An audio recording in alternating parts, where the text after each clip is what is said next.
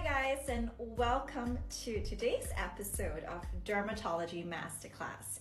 We're going to be starting a series on how to achieve healthy and beautiful looking hair starting from the scalp.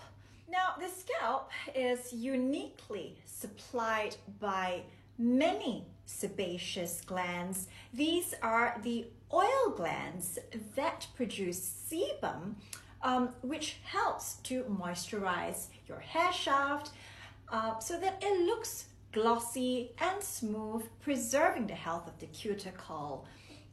However, there are certain conditions that can occur on the scalp that can affect both the quality as well as the quantity of your hair.